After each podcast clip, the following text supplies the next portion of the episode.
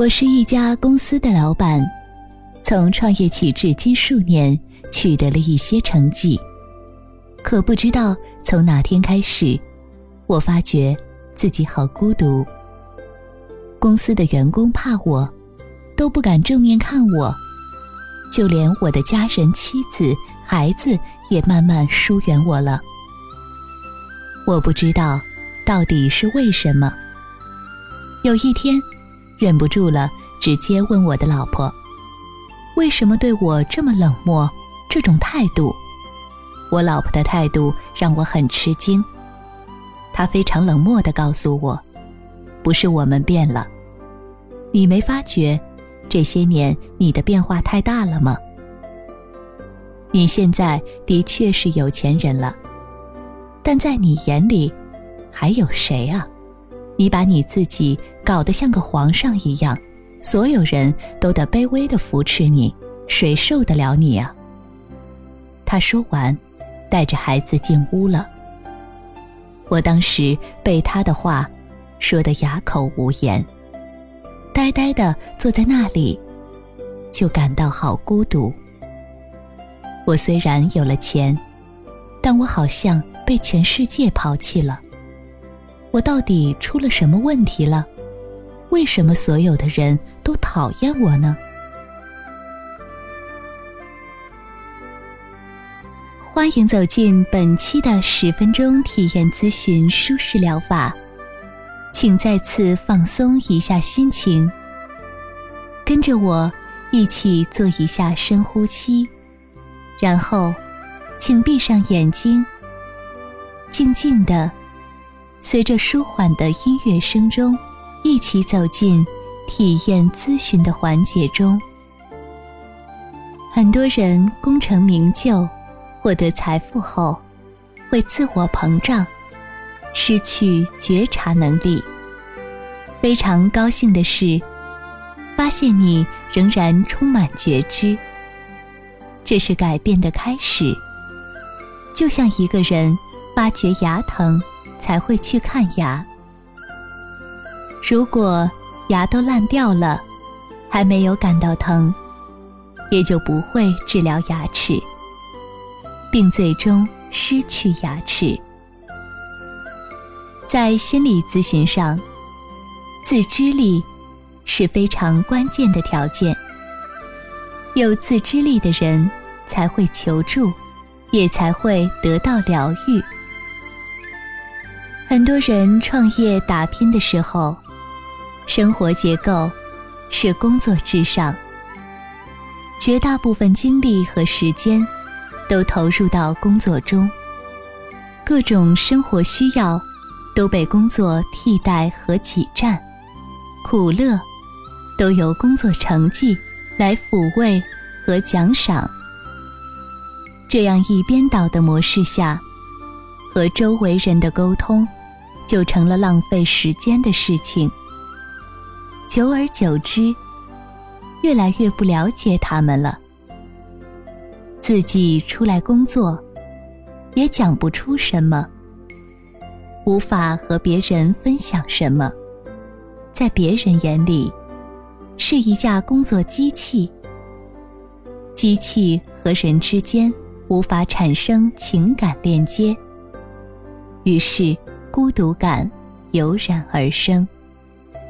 作为家人，当然渴望和你有情感上的互动，而你的脑子里都是无法和家人对接的硬邦邦的工作。他们谈的你不感兴趣，在他们看来，你是不愿意对他们投注情感，也就是你的眼里没有谁了，这就会带来压迫感。于是，妻子不愿意理你，也就是必然的了。没有人会无缘无故的成为工作机器。深究原因，就会发现，自己渴望的是成功，是成为有钱人，觉得只有这样才能幸福。如果不成功，不富有，就有深深的挫败感和不安全感。也就是说，因为不安全感，才错误地认为成功和财富会购买安全，把不安全感赶走。有研究报告显示，金钱不足时增加财富会提高幸福指数，但财富达到一定的数值后，金钱增加不能提高幸福，甚至。还降低了幸福感。美国密歇根州霍普大学的社会心理学家戴维·季迈尔斯根据2000年美国人口普查的数据证实，财富与幸福之间存在着一个有趣的矛盾。迈尔斯发现，自1950年以来，美国人均购买力。增长了两倍。难道由此推算，美国人在二零零零年时的幸福感，就应该是一九五三年时的三倍吗？尽管现在这代人的经济条件比上一代人好了很多，他们却没有感到幸福。事实上，美国年轻一代。比他们的长辈更加焦虑，因此，要解决自己对成功和财富的依赖，需要进行信念分析，抛离那些不合理信念，建立合理信念，从而降低对事业投入的精力，重新分配自己的时间，丰富生活内容。同时，配合人际关系沟通调整，改变自己在事业上习惯的命令式、控制式方式，让自己恢复为一个可以接近的有情感的人。必要时，可以参加团体的人际关系沟通活动，扮演心理剧。体会沟通对象的感受。不合理信念方法，可以把自己平时坚持的所谓原则、信念写下了，在每一条下面，再写下不这么做的后果是什么。